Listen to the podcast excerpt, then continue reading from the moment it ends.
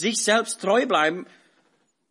Man kann lange weiter recherchieren, man findet keine Lösung, was das genau heißt, außer dass man den Eindruck bekommt, dass dieser Satz eine Ausrede ist, egoistisch zu sein, das zu tun, was ich selber will.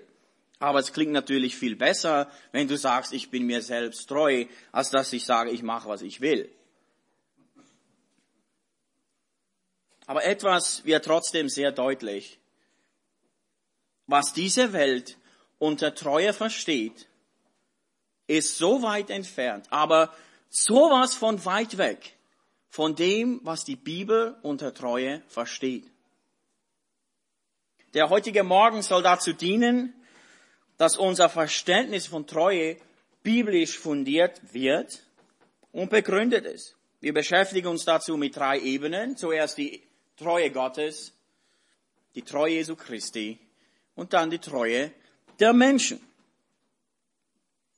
Aber jeder, der heute hier sitzt, soll nicht einfach nur biblisch informiert sein, sondern er soll auch biblisch motiviert sein, nicht sich selbst treu zu sein, sondern Gott treu zu sein. Der beste Startpunkt ist wie immer Gott selbst. Die Treue Gottes ist eine der fundamentalen Eigenschaften Gottes, eine der grundlegenden Wesenszüge Gottes. Das heißt, wenn wir Gott verstehen wollen, dann müssen wir unter anderem die Treue Gottes verstehen. Wenn wir die Treue Gottes verstehen, verstehen wir auch, wer Gott ist und wie er ist. Wir müssen uns also zuerst, zuallererst mit der Treue Gottes befassen, bevor wir irgendwelche andere, andere Arten von Treue oder was die Welt unter Treue versteht, anschneiden. So, wir beginnen mit einem Beispiel aus dem Alten Testament. Schlag mal gemeinsam auf, fünfte Buch Mose, Kapitel 7.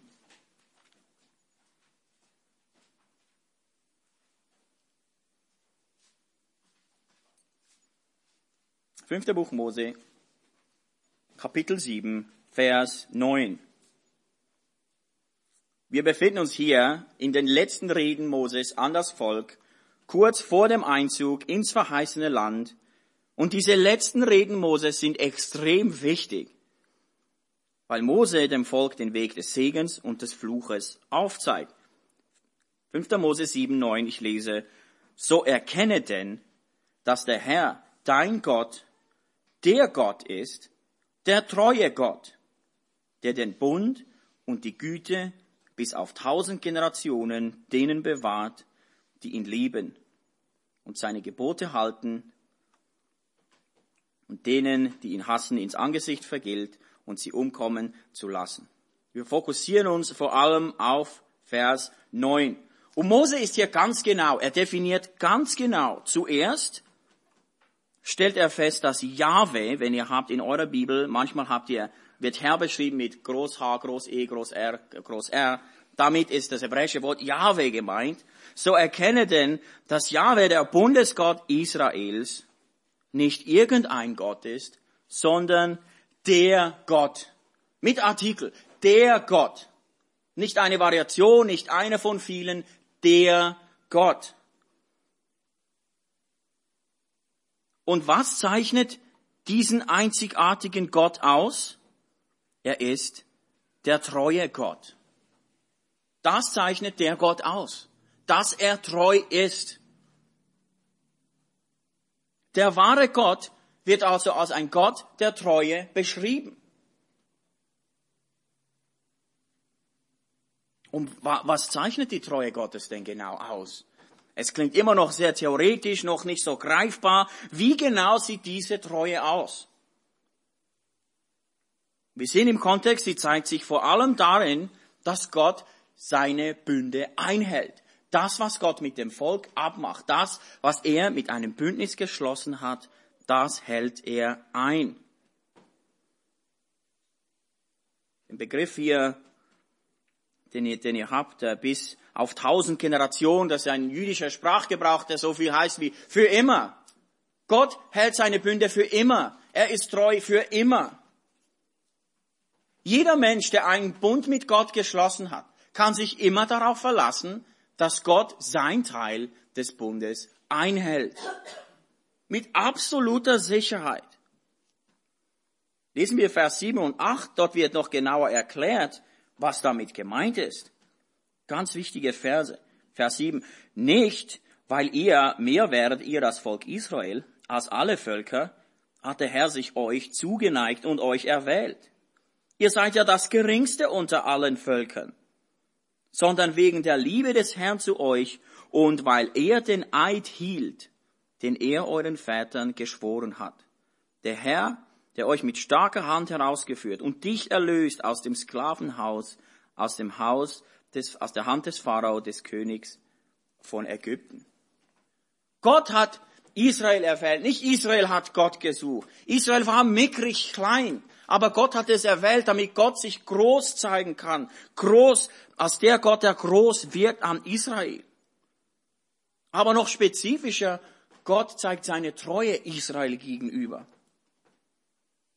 Seine Treue gegenüber dem, was er Abraham, Isaac und Jakob gesagt hat.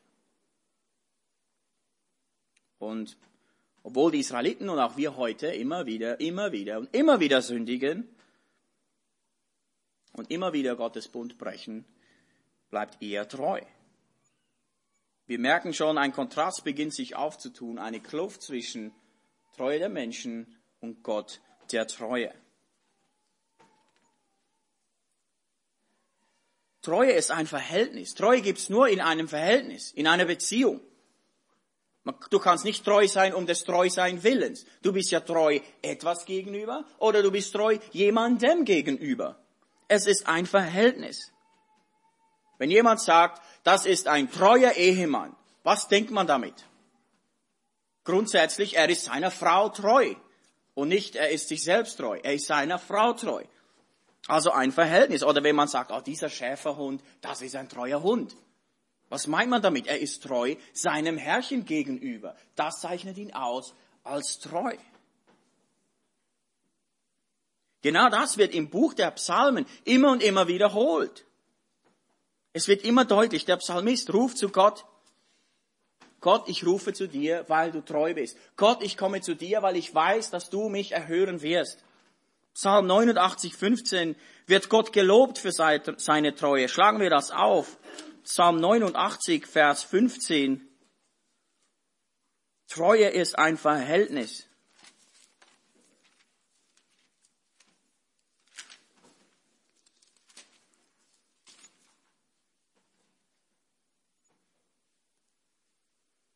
Psalm 89, 15. Gerechtigkeit und Recht sind deines Thrones Grundfeste.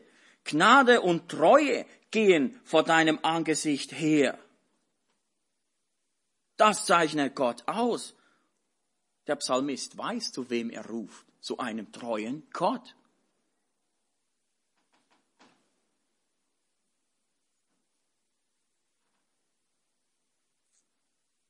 Die Treue Gottes wird in der Geschichte Israels hauptsächlich durch seine Bundestreue ausgezeichnet. Noch andere Dinge aber hauptsächlich durch die Bundestreue. Wenn wir jetzt aber ins Neue Testament gehen, und untersuchen, dann wird uns eine noch reichhaltigere Fülle vom Wort Treue Gottes klar. Und jetzt, jetzt müsst ihr gut aufpassen, denn das Neue Testament wurde in Griechisch geschrieben, okay? Und im Griechischen ist das Wort für Treue dasselbe wie das für Glaube. Treue und Glaube. Das Deutsche ist in diesem Fall, in unserem Fall präziser als der Urtext. Aber warum Glaube und Treue. Warum diese zwei? Wie hängt Glaube und Treue zusammen? Und lasst uns jetzt das mal gemeinsam durchdenken. Wie hängen die zwei zusammen? Wie würdest du jemandem erklären, was Glaube ist? Glaube an Jesus. Wie würdest du das jemandem erklären, der noch nie was davon gehört hat? Vielleicht kennt ihr das Lied. Glauben heißt Vertrauen. Da habt ihr schon die Lösung. Im Lied, man könnte das so erklären. Glaube heißt Vertrauen. Ich glaube an Christus, also vertraue ich Christus.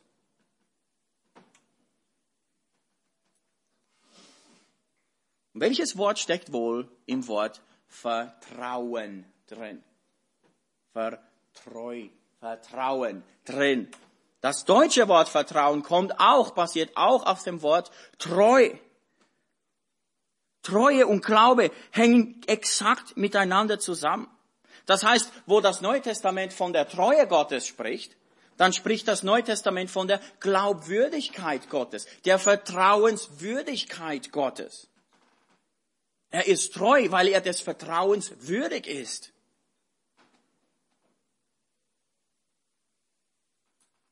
Ein treuer Gott ist ein vertrauenswürdiger Gott.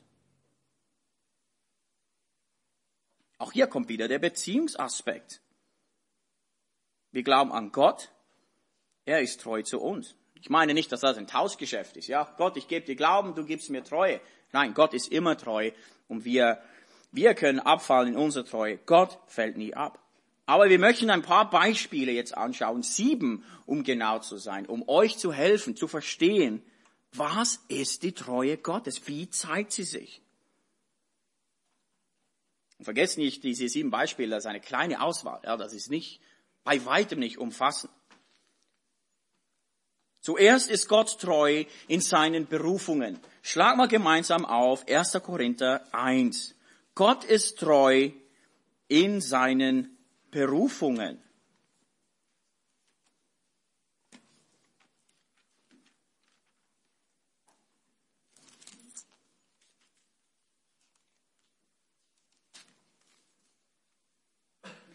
Diese, diese kleinen Sätzlein werden so schnell überlesen, aber sie sind extrem wichtig. Ich lese vor, 1. Korinther 1, Vers 9. Da schreibt Paulus, Gott ist treu, durch den ihr berufen worden seid in die Gemeinschaft seines Sohnes, Jesus Christus, unseres Herrn. Paulus beginnt diesen Vers oder diesen Satz mit einem ganz wichtigen kleinen Einschub. Gott ist treu. Er hätte irgendein Wort einsetzen können. Gott ist mächtig, Gott ist gerecht, Gott ist gütig, Gott ist barmherzig. Aber ganz spezifisch, Gott ist treu. Gemeinschaft, die wir mit dem Sohn Jesus Christus haben, haben wir dank der Treue Gottes. Wir sind berufen dank der Treue Gottes.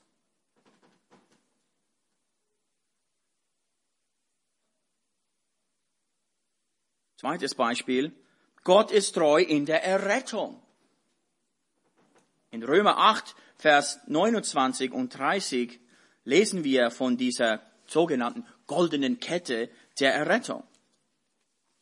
Schlag mal auf, Römer 8, Vers 29 und 30.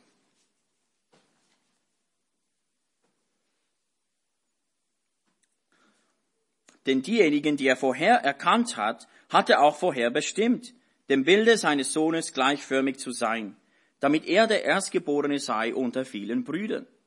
Die er aber vorher bestimmt hat, diese hat er auch berufen, und die er berufen hat, diese hat er auch gerechtfertigt, und die er aber gerechtfertigt hat, diese hat er auch verherrlicht. Diese Kette beschreibt den Prozess der Rettung vom Anfang, vor Grundlegung der Welt, bis hin zur Verherrlichung des Gläubigen. Gott ist treu in seiner Errettung. Wenn das nicht so wäre, könnte irgendwo irgendetwas zwischendurch fahren, zwischen den Stühle und Bänke verschwinden. Alle, die vor Grundlegung der Welt auserwählt sind, werden letztlich auch mit, mit Gott verherrlicht werden. Alle, nicht ein Schaf hat Jesus verloren, heißt es. Nicht eins seiner Anvertrauten. Gott ist treu in der Errettung von A bis Z. Drittens, Gott ist treu in der Versuchung. Schlagen wir auf 1. Korinther 10, 13. Gott ist treu in der Versuchung.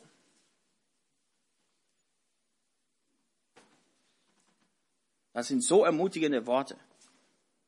1. Korinther 10, 13. Da heißt es, keine Versuchung hat euch ergriffen als nur eine menschliche.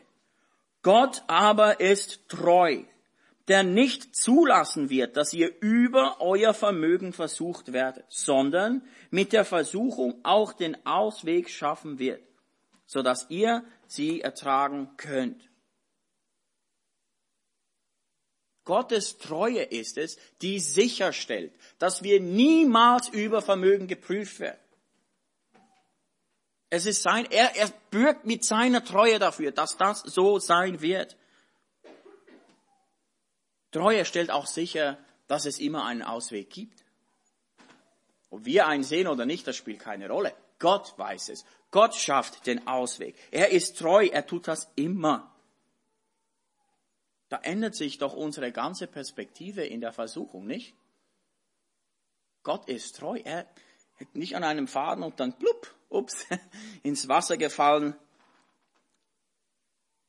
In schwierigen Lebenssituationen ist es die Treue Gottes, die uns hält. Das Wissen daran, dass er dich und mich nicht vergessen hat, dass er einen Plan hat in dieser ganzen Versuchung, dass er weiß, wie viel wir ertragen können.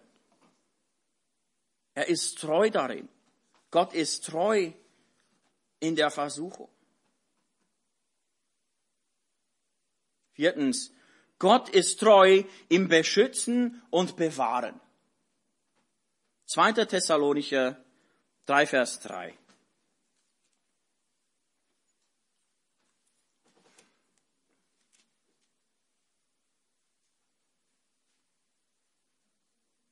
Zweite Thessalonicher 3, Vers 3. Wieder dieser kleine Einschub. Treu ist aber der Herr, der euch befestigen und euch vor dem Bösen bewahren wird. Er ist treu im Beschützen und Bewahren. 1. Thessalonicher 5 heißt es, dass dass er vollständig vermag, unseren Geist, Seele und Leib untadelig zu bewahren bis zu seiner Wiederkunft. Er vermag es, er beschützt uns davor. Philippa 1,6 sagt Paulus, ich bin sicher, dass der, der ein gutes Werk begonnen hat, es auch vollenden wird. Gott stellt sicher in seiner Treue, dass das, was er angefangen hat, auch wirklich bis zum Ende durchhält. Gott ist treu im Beschützen und im Bewahren. Macht keine Pause. Wir machen Pause in unserem Vertrauen auf Gott. Er macht das nicht. Aber warum kann diese Aussage gemacht werden? Warum kann Gott überhaupt treu sein, uns zu beschützen? Immer, zu jeder Zeit. Warum geht das? Weil er es kann. Weil er die Macht dazu hat, alle Möglichkeit, alles in den Händen hält, um das zu tun, was er versprochen hat. Wir sind zwar in einer gottlosen Welt, aber wir sind nicht in dieser Welt ohne Gott. Wir verstehen auch hier den Zusammenhang zwischen seiner Souveränität. Er weiß alles. Deshalb kann er auch treu sein. Es gibt keine Überraschungen, keine unvorhergesehenen Ereignisse. Oh, Gott muss seinen Plan jetzt anpassen, weil es ist etwas Unvorhergesehenes geschehen. Passiert nicht.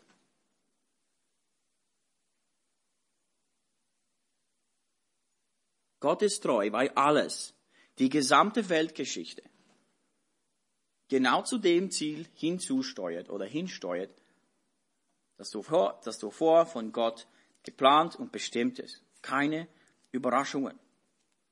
Darum ist er in der Lage, uns auch zu beschützen, weil er weiß, was kommt. Fünftens, Gott ist treu in seinem Wort. Schlag mal auf Johannes 1.1. Bekannte Verse.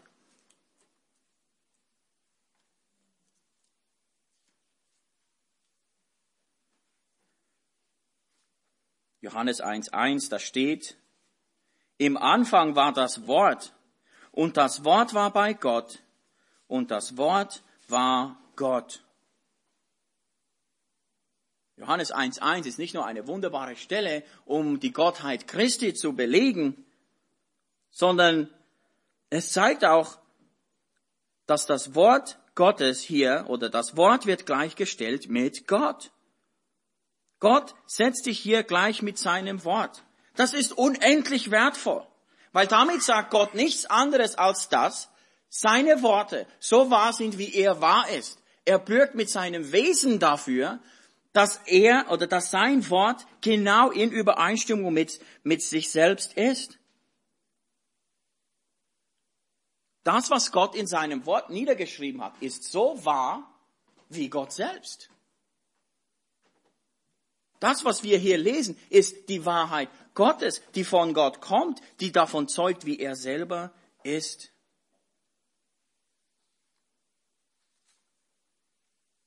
Das heißt, wenn Gott treu ist, dann ist auch sein Wort treu. Wenn Gott vertrauenswürdig ist, dann ist auch sein Wort vertrauenswürdig. Er bürgt mit seinem Wesen dafür.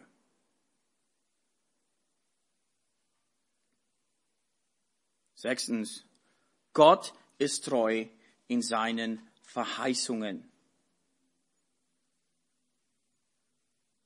Josua 21 sagt, es fiel kein Wort dahin von all den guten Worten, die der Herr zum Haus Israel geredet hatte. Alles traf ein. 1. Timotheus 1, 15 lesen wir, das Wort ist gewiss und aller Annahme wert. Offenbarung 21, der, welcher auf dem Thron saß, sprach, schreibe, denn diese Worte sind gewiss und wahrhaftig. Diese drei Bibelstellen sind nur eine kleine Auswahl von den vielen Bibelstellen, die bestätigen, dass Gottes Verheißungen eintreten werden. Die Bibel schreibt manchmal sogar über zukünftige Dinge in der Gegenwartsform. Weil die Dinge so sicher sind, dass sie eintreffen werden, dass man sprechen kann, als wäre es Gegenwart. Es gibt nichts, was dazwischen kommen könnte. Stell dir jetzt aber vor, Gott wäre seinen Verheißungen nicht treu. Was würde das bedeuten? Stell dir vor, Gottes Verheißungen würden auf Wahrscheinlichkeiten basieren, aber keine absolute Sicherheit. Ein Beispiel, wenn du klettern gehst, ja, dann hängst du an einem Seil. Aber ich dachte, das ist nicht so realistisch für die meisten von uns dachte ich, wenn du in einen Fahrstuhl steigst, dann hängt der Fahrstuhl auch an einem Seil. Dann hängt dein ganzes Gewicht an diesem Seil. Oder mehreren Seilen. Die Seile halten das x-fache deines Körpergewichtes. Und du bist dir ziemlich sicher, dass er halten wird. Ziemlich sicher. Aber bist du 100% sicher, dass unter allen Umständen dieses Seil nicht reißt? Spätestens, wenn der Fahrstuhl stecken bleibt oder das Seil im Karabiner hängen bleibt, wünschen wir sofort lieber auf festem Grund und Boden zu sein, als noch in diesem Fahrstuhl oder noch an diesem Seil zu hängen. Es ist zwar schon sehr sicher, aber doch nicht 100 Prozent. Nicht so mit Gottes Verheißungen. Gottes Verheißungen sind sicher. Er ist treu. Er ist treu, dass das, was er versprochen hat, auch wirklich eintreffen wird. Wir haben das einerseits belegt mit Verheißungen, die schon in Erfüllung getreten sind. Die geben uns die Zuversicht, dass das, was noch in der Zukunft liegt, auch in Erfüllung treten wird. Und hier das siebte und letzte Beispiel der Treue Gottes. Gott ist treu im Vergeben. 1. Johannes 1, Vers 9. Wieder bekannte Verse.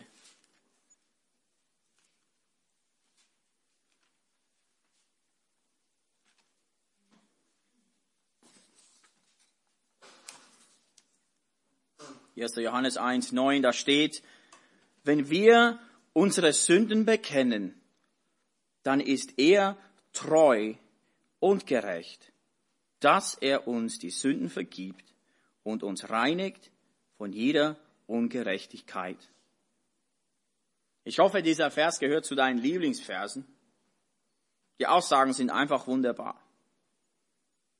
Die Grundaussage ist klar, wenn ich zu Jesus komme, dann vergibt er meine Sünden.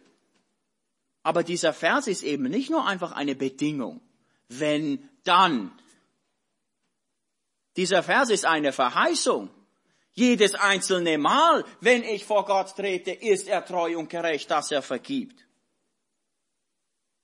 Wisst ihr warum? Weil die Treue Gottes die Grundlage dafür ist. Gott ist nie untreu. Das heißt, Gott wird immer zu seinen Verheißungen stehen. Gott selbst bürgt mit seiner Treue dafür, dass jedes Mal, wenn du und ich vor seinem Thron erscheinen, vor Jesus Christus, vor dem Vater, er unsere Sünden vergibt. Jedes Mal und jedes Mal. Er sagt nicht, Daniel, du warst heute schon 16 Mal. Das war's. Zu morgen noch einmal. Jedes, jedes Mal. Stell dir vor, eine 50-50 Chance, Vergebung zu erhalten. 50-50. Vielleicht klappt's, vielleicht nicht. Stell dir vor, du kommst beladen vor Jesus hin, bekennst deine Sünden und dann musst du warten, bis Gott Lust darauf hat, dir zu vergeben. Gott schuldet uns nichts, aber wenn er verheißt, dass er uns die Sünden vergibt, dann wird er es auch tun. Unser Gott ist ein treuer Gott. Wir haben jetzt die, die Treue Gottes angeschaut, definiert anhand von Beispielen. Aber bevor wir über die Treue des Menschen reden, gibt es noch was dazwischen. Ein Mittler zwischen Gott und den Menschen. Wir betrachten jetzt die Treue Jesu Christi. Weil Jesus Christus ist der perfekte Stellvertreter oder perfekte Vertreter Gottes. Er ist der perfekte Repräsentant. Wenn wir sehen möchten, wie Gottes Treue in einem Menschen aussehen soll, zu wem schauen wir wohl? Zu Christus und wie er treu war. Kolosser 1,15 heißt es, er, Jesus, ist das Bild des unsichtbaren Gottes. Als kleine, als kleine Nebenbemerkung, wisst ihr, warum niemand im Alten Testament ein Bildnis von Gott schaffen durfte? Das war einem vorbehalten. Der, der das Bild des unsichtbaren Gottes sein sollte. Und er ist gekommen. Kein Bildnis schaffen, sondern damit wir auf ihn schauen. Wenn er kommt, der verheißene Messias, dann sehen wir an ihm wie Gott ist. Nicht an Bildern, nicht an Statuen, an Jesus Christus selbst. Jesus Christus hat Gott perfekt dargestellt. In Jesus sehen wir den Vater. In Jesus sehen wir, wie Gott selbst ist, ohne dass wir tot umfallen. Leider haben wir keine Zeit, all diese Wahrheiten weiter auszukosten. Wir fokussieren uns auf die Treue Christi. Und Jesus war ganz Gott und doch ganz Mensch. Und genau deshalb ist er der Richtige für unser Vorbild oder als unser Vorbild für Treue. Wir schauen uns vier Beispiele an. Erstens, Jesus war treu in seinem Dienst. Schlag mal auf Johannes 19, Vers 20.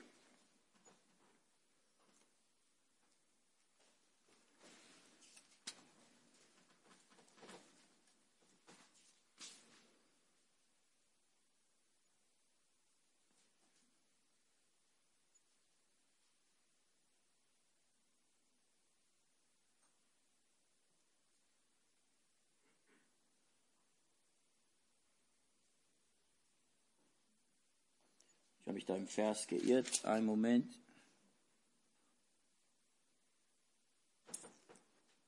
Ich habe den Vers hier aufgeschrieben. Und nun, als nun Jesus den Essig genommen hatte, sprach er, es ist vollbracht. Und er neigte das Haupt und übergab den Geist. Und dieser Ausruf Jesu beinhaltet so viel, unerschöpflich viel, aber in Bezug auf seine Treue im Dienst bedeutet dieser Ausruf letztlich, dass Jesus bis ins Detail und bis ans Ende treu war in seinem Dienst. Das war der Abschluss. Alles, alles, was der Vater ihm aufgetragen hatte, hat Jesus selbst erfüllt. Es ist vollbracht. Es bedeutet auch, dass Jesus trotz größter Widerstände, größter Anfeindungen dem Vater gegenüber treu geblieben ist. Nicht sich selbst, dem Vater. Sogar Jesus, der perfekte Mensch, war dem Vater gegenüber treu in seinem Dienst, in allem, was er tat. Jesus hatte nicht nur die Möglichkeit, sondern auch die Macht, alles sofort abzubrechen. Aber er hat es nicht getan, weil er blieb treu bis ans Ende. Jesus schuldet uns nichts. Alles, was er getan hat am Kreuz und vorher und für immer tut, tut er, weil er treu ist in seinen Aussagen. Er hat's gesagt, ich tu's, und er hat's getan. Ja, Jesus war nicht nur treu in seinem Dienst, wir haben es schon angetönt, Jesus war auch treu seinem Vater gegenüber. Sagen Johannes 12, denn ich habe nichts aus mir selbst geredet, sondern der Vater, der mich gesandt hat, er hat mir ein Gebot gegeben, was ich sagen und was ich reden soll, und ich weiß, dass sein Gebot ewiges Leben ist. Was ich nun rede, rede ich so, wie der Vater mir gesagt hat. Jesus war nicht nur treu im Dienst, in seinem Tun, sondern auch in all seinen Worten, in seiner gesamten Rede. Treu. Was der Vater dem Sohn gesagt hat, er treu weitergegeben. Jetzt kommt noch ein drittes Beispiel. Ich weiß nicht, wie oft ihr darüber nachgedacht habt, aber Jesus ist der treue hohe Priester. Schlagen wir auf Hebräer 2, Vers 17. Jesus ist der treue hohe Priester.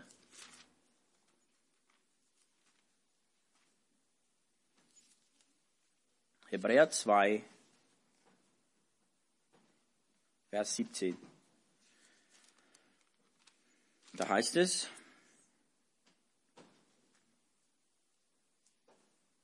Daher musste er, Jesus, in allem den Brüdern gleich werden, damit er barmherzig und ein treuer Hohepriester vor Gott werde, um die Sünden des Volkes zu sühnen.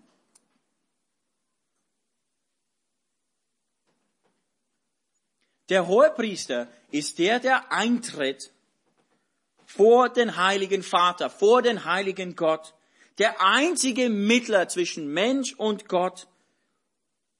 Jesus ist der Mittler zwischen dem absolut heiligen Gott und wir sündigen Menschen. Sein Dienst als Hohepriester. Jesus setzt sich selbst ein für uns beim Vater. Stell dir aber vor, Jesus wäre nicht mehr treu in diesem Dienst. Er würde dich nicht mehr vertreten beim Vater. Was wäre dann? Plötzlich stehst du da mit deiner eigenen Gerechtigkeit vor Gott, statt mit der Gerechtigkeit Christi. Es ist unvorstellbar. Jesus kann kein untreuer Hohepriester sein. Aber es ist hier extra für uns bestätigt.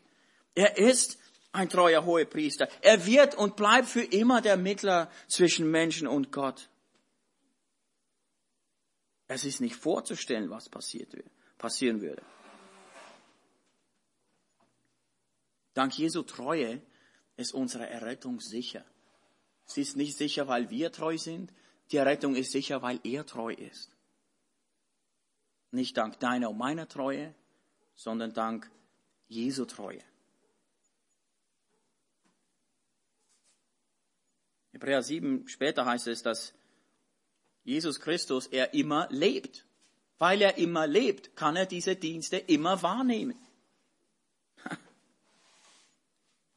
Nicht heute so, morgen so. Wenn wir das also ganzheitlich betrachten, ist die Treue Christi letztlich die Grundlage für unser gesamter Glaube. Er hat ausgeharrt, damit wir jetzt Vergebung haben. Er war treu, damit wir jetzt Zugang zum Vater haben.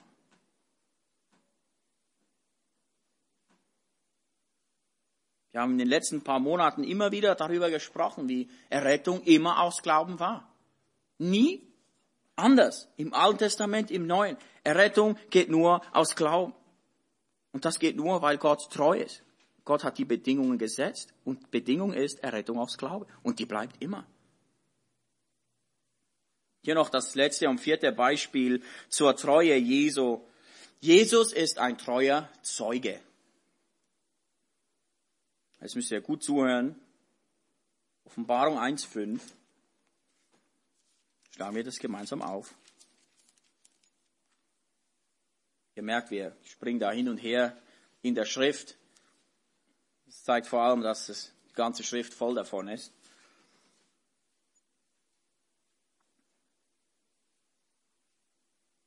Ich lese schon ab Vers 4. Johannes, den sieben Gemeinden, die in Asien sind, Gnade euch und Friede vor dem, der ist und war und der da kommt und von den sieben Geistern, die vor den, seinem Thron sind und von Jesus Christus, der der treue Zeuge ist, der Erstgeborene der Toten und der Fürst der Könige der Erden. Im unmittelbaren Kontext, hier ist Jesus der treue Zeuge, der, der dafür steht, dass alles, was in der Offenbarung steht, auch wirklich wahr ist. Er ist ein treuer Zeuge dessen, was geschehen soll. Jesus ist aber auch ein treuer Zeuge von all denen, die ihr Leben gelassen haben als Märtyrer und Märtyrerinnen für den Glauben. Männer, Frauen, Jugendliche, Kinder, die verbrannt wurden als Fackeln, für ihren Glauben ertränkt, zersägt, geköpft, wilden Tieren vorgeworfen. Jesus ist ihr treuer Zeuge. Er hat alles gesehen und er wird nicht vergessen.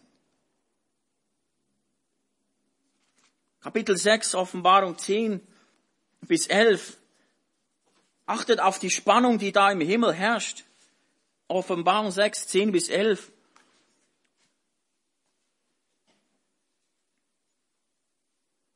sind die Märtyrer. Und sie riefen mit lauter Stimme und sprachen, bis wann, heiliger und wahrhaftiger Herrscher, richtest und rächst du nicht unser Blut an denen, die auf der Erde wohnen? Und es wurde ihnen einen jeden ein weißes Gewand gegeben. Und es wurde ihnen gesagt, dass sie noch eine kurze Zeit abwarten sollten, bis auch ihre Mitknechte und ihre Brüder vollendet seien, die ebenso wie sie getötet werden sollten. Der treue Zeuge Jesus Christus hat alles gesehen, was man den Kindern Gottes angetan hat. Im Psalmen heißt es, siehe nicht schläft, noch schlummert der Hüter Israels. Jesus ist nicht nur der treue Zeuge, der alles sieht, sondern er ist der treue Richter. Er richtet treu. Er wird gewisslich rechten.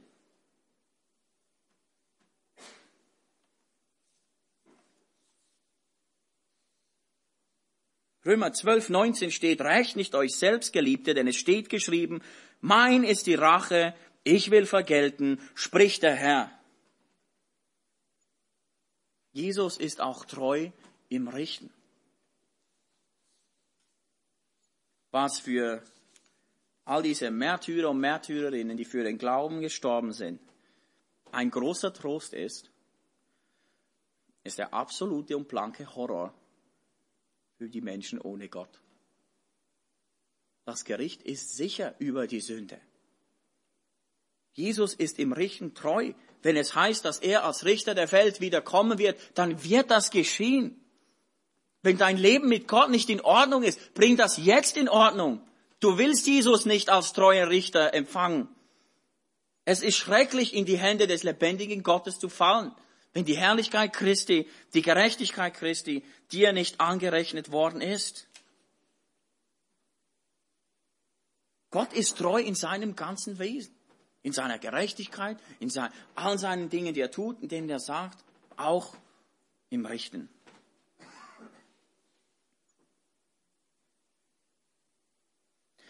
Dank Jesu Vorbild ist Treue eine Eigenschaft Gottes, die Jesus ausgelebt hat und die uns diese Nahbarkeit gibt, dass wir auch treu sein können. Letztlich ist Treue eine Eigenschaft, die von uns erwartet wird, von Gott.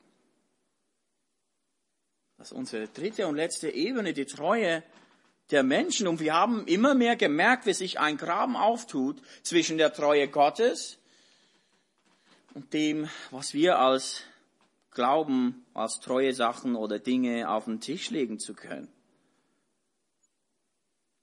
Wenn es um die Treue der Menschen geht, schlagen wir mal auf Römer 3, Vers 3.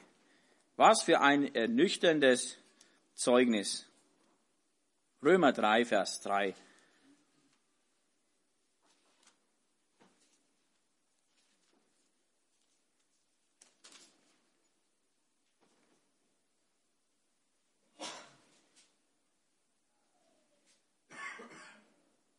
spricht hier spezifisch von den Juden, aber Juden sind Menschen. Und er spricht, was denn? Wenn einige untreu waren, wird etwa ihre Untreue die Treue Gottes aufheben. Paulus ist hier im Römerbrief in Mitte einer längeren Auf Auflistung oder Beweisführung, um aufzuzeigen, dass alle Menschen abgefallen sind und alle Menschen Gott brauchen. Und was benutzt er als Beispiel, als Argument dafür? Die Untreue des Menschen im Vergleich zur Treue Gottes. Der Kontrast könnte nicht größer sein. Im Eingangsvers in 5. Mose haben wir gelesen, Gott zeichnet sich dadurch aus, dass er treu ist. Wodurch zeichnen wir uns aus? Dadurch, dass wir untreu sind.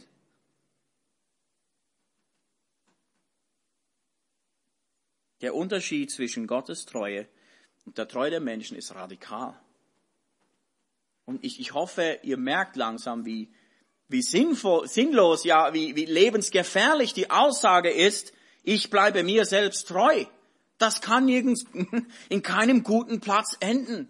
Bleib dir selbst treu. Nee, bleib Gott treu, bleib Christus treu. Wir sind die völlig falsche Grundlage. Oder Aussagen wie, hör auf dein, auf dein Inneres, hör auf dich selbst. Wir sind nicht die Quelle der Wahrheit. Die Quelle der Wahrheit ist hier, weil sie aus Gott kommt. Wenn wir auf uns selbst hören, achtet das nächste Mal, wenn ihr irgendwelche Disney-Filme seht was da so an Tipps und Tricks den Kindern mitgegeben wird. Hör auf dich selbst. Nein, nein, nein. Schlechter, schlechter Tausch.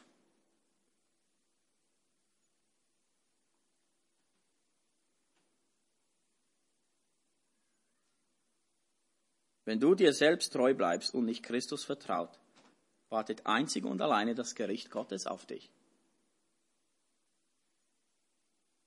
Aber wenn du Gott gegenüber treu bist, dann erwartet dich großen Segen. Denn für uns Knechte unseres Herrn Jesus zählt nur eins, dass wir als treu befunden werden, als treue Knechte. Die beste Illustration dafür liefert das Gleichnis der Talente. Matthäus 25. Zwei der Knechte haben das anvertraute, die anvertrauten Talente gut verwaltet.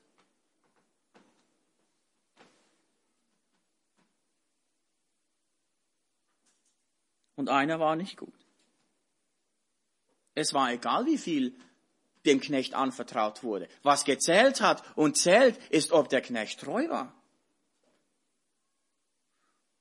Leute, das ist doch das ultimative Zeugnis, das ein Meister über seine Knechte abgeben kann. Wenn der Meister zu dir und zu mir sagen kann, an dem Tag, wo es drauf ankommt, recht so, du guter und treuer Knecht. Das ist doch das ultimative Zeugnis, das wir doch von unserem Herrn hören möchten. Dass wir als treue Knechte befunden sind. Wenn Jesus heute wiederkommt, 11.50 Uhr nach der Predigt, pünktlich, was wird dein Meister über dich sagen? Was wird er sagen? Recht so, du guter und treuer Knecht. Naja, ich, ich kann doch treu sein, wenn ich älter bin. Wenn er heute kommt, zählt es bis heute. Was du hier und da und hier und heute tust, zählt in Ewigkeit.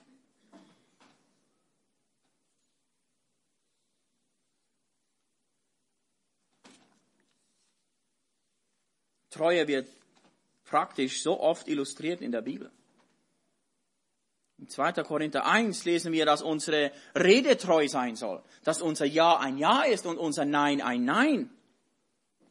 In Galater 5, 22 wird aufgelistet Frucht des Geistes, eine davon Treue. Sagen wir das mal auf. Galater 5, 22.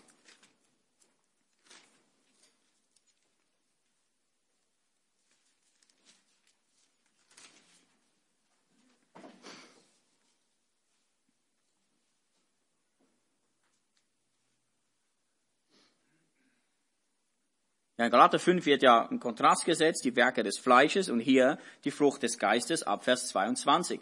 Die Frucht des Geistes aber ist Liebe, Freude, Friede, Langmut, Freundlichkeit, Güte, Treue, Sanftmut, Enthaltsamkeit. Gegen diese ist das Gesetz nicht gerichtet. Ein Kind Gottes zeichnet sich also unter anderem dadurch aus, dass es treu ist. Und der Fakt, dass das in einer Stelle erwähnt wird, wo es um Heiligung geht, zeigt auch, dass Treusein ein Prozess ist. Wir kommen nicht zum Glauben und sind treu, wie Christus treu war. Aber das ist unser Ziel. Wir möchten treu sein, wie er treu war. Wir werden fallen. Das ist vorherbestimmt, dass wir fallen. Aber er ist doch treu und gerecht, dass er unsere Sünden vergibt. Wisst ihr noch? Wieder seine Treue, die uns hält, damit wir weitergehen können. Unser Vertrauen auf Christus immer größer, größer. Wenn du wachsen willst in der Heiligung, musst du auch wachsen in deiner Treue. Das ist nun mal das biblische Prinzip. Zuerst treu im Kleinen und dann treu im Großen. Zuerst treu sein hier auf Erden und dann die Belohnung im Himmel. Wir sollen auch treu sein im alltäglichen Leben. Im 1. Timotheus 3,11, wo es um, um die Qualifikation von Ältesten geht, und dann werden die Diakone erwähnt, und dann wird noch etwas über deren Frauen gesagt. Und da steht, ihre Frauen, also die Frauen der Diakone, sollen ebenso ehrbar sein, nicht verleumderisch, nüchtern, treu in allem. In allem. In Gutzlibacher. Treu in allem. Alles, was sie tut, tut zur Ehre des Herrn. Auch Gutzlibach. Es gibt nichts, das klein genug ist, das Gott plötzlich nicht mehr sieht. Gott sieht auch die aller, aller kleinsten Dinge, die du als Mami zu Hause, als Vater bei der Arbeit, als Single oder wo auch immer du bist, im Altersheim, im Rollstuhl, es spielt keine Rolle. Die kleinsten Dinge, Gott sieht alles. Bist du in den kleinen Dingen treu? Oder versuchst du gegen außen so dazustehen, dass uh, ich bin treu in den großen Dingen, aber in den kleinen nichts? Treue im alltäglichen Leben. Josef ist ein super Beispiel. Überall, wo er war, hat er sich dadurch ausgezeichnet, dass er treu blieb. Im Haus des Potiphar. Er blieb treu den Aussagen Gottes. Er ist nicht, er hat sich nicht verführen lassen von der Frau des Potiphars. Dann war er im Kerker. Aber weil er treu war, er ist fleißig, er hat alles getan, was er konnte, um seinem Herrn zu gefallen. Plötzlich hat er das halbe Ding geschmissen halbe Kerkermeister geworden. Auch da hat er sich als treuer Mann ausgezeichnet. Und auch als er der zweithöchste im Land Ägypten wurde, immer noch treu. 4. Mose 12 wird über Mose berichtet. Und das sagt Gott über Mose. Das hat dann Gewicht. 4. Mose 12, 7. So steht es nicht mit meinem Knecht Mose. Er ist treu in meinem ganzen Haus. So urteilt Gott über einen Mann, der 40 Jahre in Ägypten und dann nochmals 40 Jahre Schafhirte war, nur um vorzubereitet werden für weitere 40 Jahre Wüstenwanderung. Wir reden da von 120 Jahren. Gottes Urteil ist, er ist treu in meinem ganzen Haus.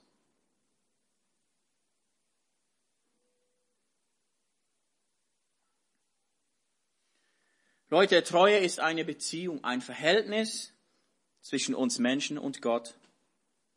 Es ist das Verhältnis von uns, unfähigen, schwachen Menschen, im Vergleich zu einem ewigen, treuen Gott. Deshalb leben wir ausgerichtet nach ihm, nicht nach uns, was in uns drin ist, hinschauend auf Christus, als solche, die zuerst trachten nach dem, was droben ist, als solche, die sinnen auf das, was droben ist, wo der Christus ist, als solche, die das Vorzüglichere wählen.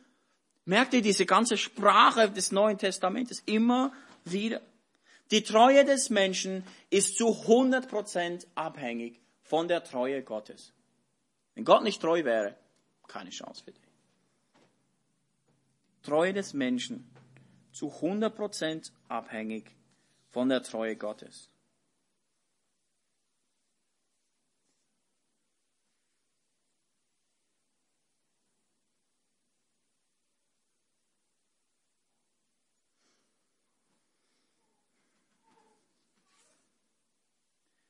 Die ganze Predigt von heute dient nicht nur dazu, dass wir besser informiert sind über die Treue Gottes.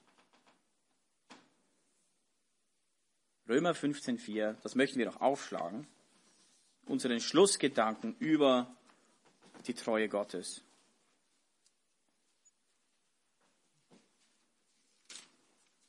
Eine Predigt muss ein Ziel haben.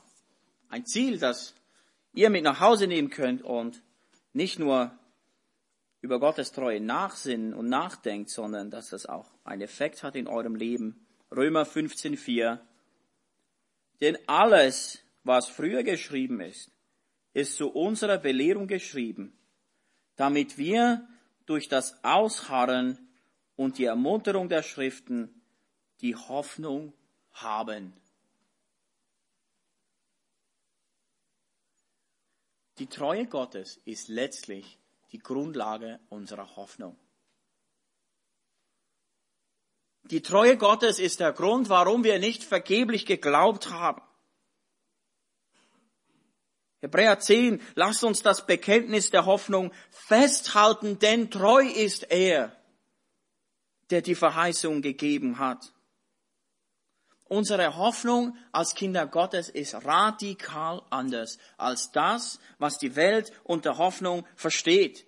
Die Welt versteht unter Hoffnung eine vage Möglichkeit, eine mathematische Wahrscheinlichkeit, dass etwas eintrifft oder nicht. Was für ein Elend, zu hoffen, Ende gut, alles gut, ohne dass du sicher bist, ob es wirklich so kommt.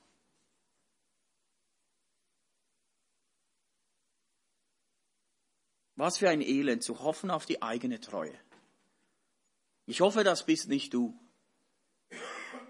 Unsere Hoffnung beruht auf der Treue Gottes. Unsere Hoffnung ruht in der Treue Jesus Christi. Unsere Hoffnung ruht letztlich, ruht letztlich in Gott selbst. Johannes 14, 2 bis 3 verspricht Jesus, im Hause meines Vaters sind viele Wohnungen. Wenn es nicht so wäre, würde ich es euch gesagt haben. Ich gehe hin, euch eine Stätte zu bereiten. Und wenn ich hingehe und euch eine Stätte bereite, so komme ich wieder und werde euch zu mir nehmen, damit auch ihr seid, wo ich bin. Glaubst du, dass Jesus wiederkommt? Dass du dann für immer bei ihm bist? Warum glaubst du das? Warum glaubst du, dass das, was Gott verheißen hat, wirklich eintreffen wird? Weil Gott treu ist. Wir könnten die Fragen umwandeln. Nicht glaubst du, dass Jesus wiederkommt, sondern weißt du, dass Jesus wiederkommt. Unser Glaube ist so sicher, dass wir das eben nicht nur glauben, sondern eben wissen. Ich weiß, dass Jesus wiederkommt. Ich weiß, dass eine Wohnung auf mich wartet. Ich weiß, dass ich für immer bei ihm sein werde, weil er treu ist. Die Treue Gottes ist die Grundlage für unsere Hoffnung. Ich hoffe, auch du schöpfst Hoffnung aus der Treue Gottes. In schweren Zeiten, in guten Zeiten, in fröhlichen und traurigen Zeiten. Die Treue Gottes ist immer gleich. Er ist treu, auch wenn wir untreu sind. Er hält sein Bund, auch wenn die anderen und wir und die Sünder und alle Bünde nicht einhalten, so ist Gott seinem Bund immer treu. Ich schließe den Vers ab. Ich schließe ab mit dem Vers aus Klagelieder 3, Verse 22 und 23. Wenn ihr Zeit habt zu Hause, könnt ihr mal das ganze Buch Klagelieder lesen. Ist nicht so lange. Und diese zwei Verse, die scheinen wie ein Leuchtturm in der Brandung. Da steht, ja, die Gnadenerweise des Herrn sind nicht zu Ende. Ja, sein Erbarmen hört nicht auf. Es ist jeden Morgen neu. Groß ist deine Treue. Amen. Lass mich beten. Großer Gott, wir schauen auf dich und auf dich alleine als das große Vorbild von Treue.